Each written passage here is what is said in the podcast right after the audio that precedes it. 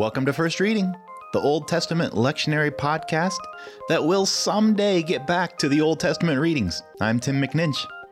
And I'm Rachel Wren.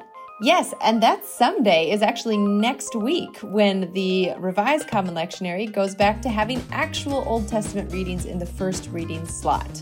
So that means this week we are concluding our series discussing the Old Testament resonances in the New Testament readings. And Tim is going to wrap us up with a look at the epistle for May 23rd, which is Pentecost Sunday.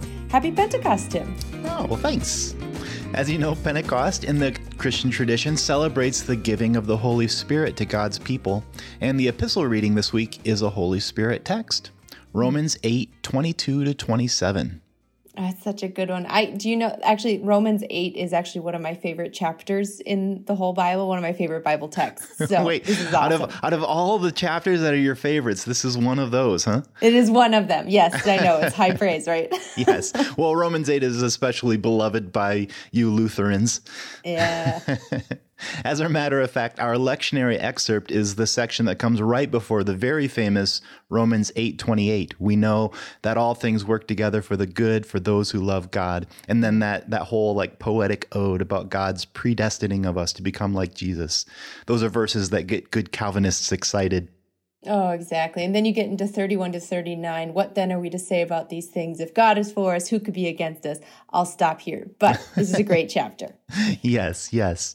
Anyway, uh, for this week, we're looking at the handful of verses that come right before all that, as Paul sets the context for that outburst of praise to God's sovereignty by acknowledging the struggles and the suffering of Christians and the sort of cognitive dissonance that that suffering causes for a people who preach that through Jesus we're saved from the deterioration of sin and made glorious with God. Mm. Paul argues here that suffering, while a part of embodied life here on earth, is temporary, and that the glory that we will one day receive is not even worth comparing to the suffering that we now experience. Mm. Paul frames this in terms of hope an eager expectation of healing, restoration, and indeed resurrection with Christ. And how do we know that that's going to happen? Because God is sovereign. And what hmm. God purposes, God sees to fulfillment. That's the whole point of all that predestination language in 828 through 30. When God predestines, God also calls, God also justifies, God also glorifies. Mm, yeah, it's so good. It, I mean, and cognitive dissonance is such a great way to talk about this text of the the the what we experience here on earth not matching what we believe God is about in our lives. And Paul, I mean, it's fascinating that Paul has to wrestle with that, and two thousand plus years later, we are too. Still. Oh yeah. Oh yeah. Oh, so great text. But what did you what did you um, kind of dig up for significant Old Testament resonances in Paul's language? See mm. anything? Yeah, yeah, for sure. Paul is so immersed in his Bible that I don't think he could write anything without hmm. drawing upon biblical ideas and themes. Hmm. And one text that comes up a bunch in Paul and is clearly in the background here is the beginning of Genesis, especially hmm. Genesis 3. In that chapter, the disobedience of the first humans brings a curse upon the whole creation, a kind of slavery to decay and death. Mm. And here in Romans 8, Paul links back to that curse by saying in verses 19 to 21 the whole creation waits breathless with anticipation for the revelation of God's children. Mm-hmm. Creation was subjected to frustration, not by its own choice, it was the choice of the one who subjected it, but in the hope that the creation itself will be set free from slavery to decay and brought into the glorious freedom of God's children. Mm. Paul's saying that from that time up until now, the creation has been groaning hmm. like a woman in labor. And of course, labor pains are also a part of the picture in Genesis 3, right? Being mm-hmm. the specific curse that's laid upon the woman, Eve. Mm-hmm. And Paul, who gleefully mixes metaphors, takes this childbirth metaphor and runs with it. Christians too, says Paul, groan with creation in our own labor pains, the mm. suffering that we all go through as we wait for the redemption of our bodies, by which Paul means our resurrection. Mm. One of the reasons that this is one of my favorite texts is actually Luther's commentary on uh, Romans, this part right here. He goes way, he takes way liberties with the text, and instead of translating it as creation groans with eager long- longing, mm-hmm. he translates it as the creature groans with eager longing. And he, he personalizes it. He brings it to this moment about all of us having a creature inside that is just groaning and waiting for Christ for to be found by Christ. And mm. it, it's it's not where the text wants to go, but it's this beautiful kind of step away from it and sort of implication of the text too. That deep groaning and longing that all of us experience in our lives. Yeah, for sure. And and what the text does do is connect the longing of creation with our own longing. So that mm-hmm. and this is a great text to show kind of our participation as part of creation. Yeah. That just as the whole creation is longing for redemption, we participate in that in our own sufferings and longings. Yeah. Yeah. Mm-hmm. So, in a way, the, the suffering that we're experiencing in this life is part of the pain that the whole creation experiences together in its fallen state. Mm-hmm. And yet, and here Paul keeps pushing that childbirth metaphor. Oh, pushing. Good one, Tim. Yeah. Labor pains lead to the glory of new birth. Hmm.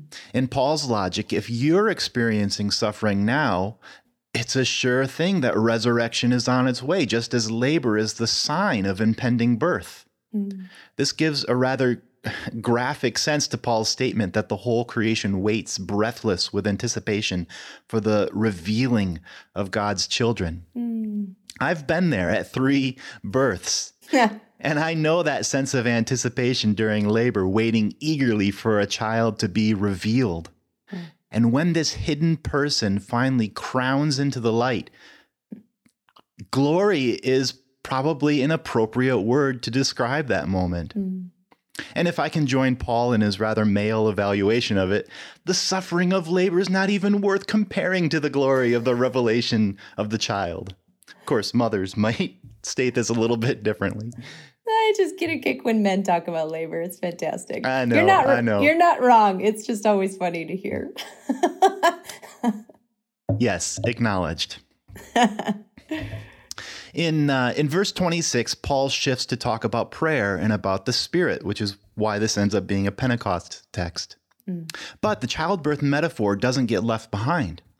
Just as all creation groans as in labor, just as we who suffer groan, so also the Holy Spirit intercedes for us with um, what it says in the Greek, unutterable groans, mm. as a way of helping us in our weakness. Mm. This is an image of the Holy Spirit as a midwife, mm. groaning with us and for us, helping us in our weakness as we suffer toward new life. Wow. The image of God as a midwife is one that does come up a few times in the Hebrew Bible, most notably in Psalm 22, 9 to 10, Psalm 71, 6, and in Isaiah 66, 7 to 9. I'll just give you those references. You can take a look at those. I'm not going to spend time in them. But mm-hmm. um, I also want to point out Juliana Claassens has a great chapter all about this metaphor, this theme in the Hebrew Bible in her book, Mourner, Mother, Midwife Reimagining God's Delivering Presence in the Old Testament. I highly oh. recommend that book to all of you out there. Oh, I haven't seen it yet, but I'm going to go buy it right now. yeah, it's it's a great one. Now, usually I hear this paragraph about the Spirit in Romans 8 analyzed in a sort of pedagogical sense. We don't know how to pray, so the hmm. Spirit teaches us through groans or sighs beyond words.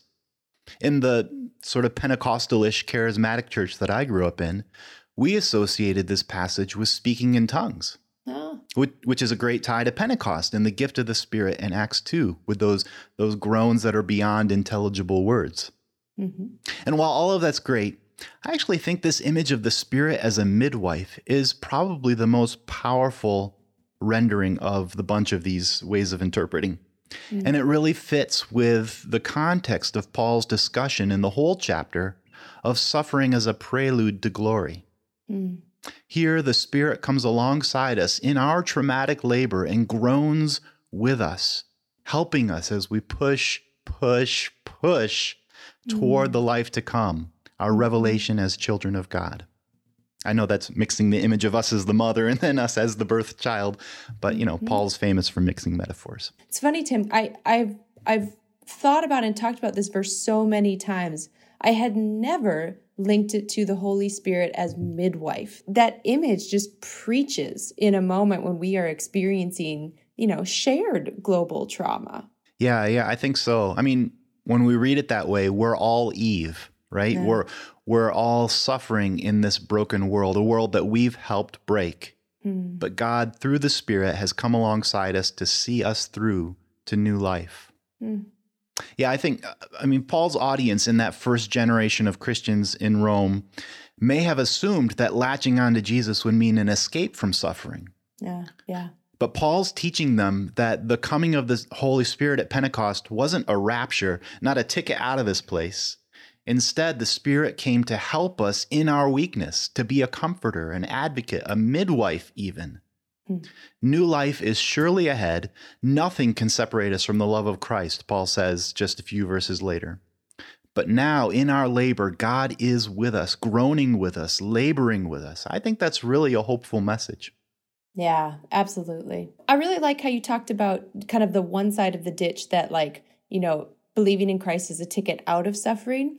I feel like the other ditch that I hear often in Christian circles today is sort of a romanticization of suffering. That mm. suffering is God's way of teaching us something, of um, not even necessarily punishing us anymore, but just like, you know, God will not give you more than you can handle. To be a Christian is to suffer. And I, I think there's there's truth in that, but it can get taken to places where it's no longer relevant, especially if you're thinking of like unhealthy relationships um, or abusive marriages or that sort of thing. So, how might you counsel preachers on avoiding that side of the ditch? Yeah, I think I think Paul gives it to us in this chapter. Uh, his way of talking about suffering acknowledges the reality of it that it's something that we're going through together and it's a part mm-hmm. of life and it's a, in a way inescapable however that doesn't mean that it's good. mm, hmm like mm-hmm. His, he's still focused on the glory to come.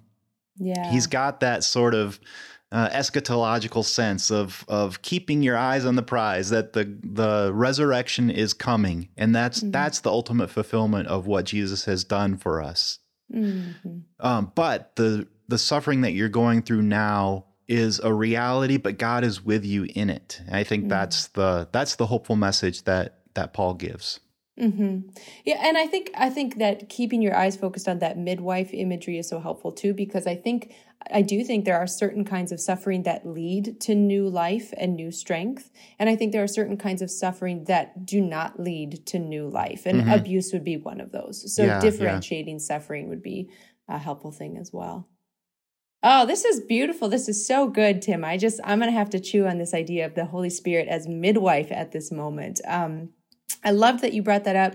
I love that you brought up uh, Juliana Claassens' books. I literally bought it while you were talking, so sorry if I was distracted for a second there. The other thing I would recommend to folks too is there's a delightful little article by Claudia Bergmann, B E R G M A N N. It's titled Like a Warrior and Like a Woman Giving Birth expressing divine immanence and transcendence in Isaiah 42.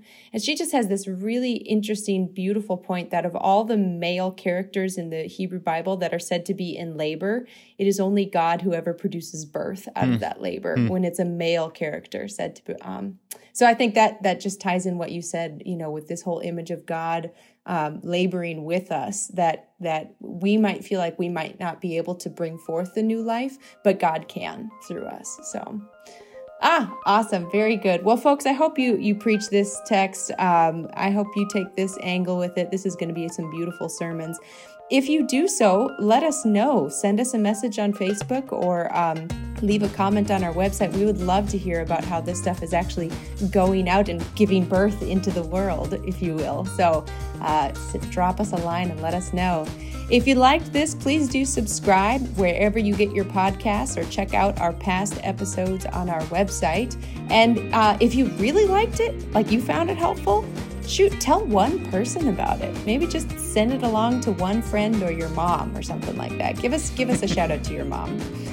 All that to say, thanks so much for listening, and we will talk to you again next time. I'm Rachel Wren. And I'm Tim McNinch. Happy Pentecost, everyone.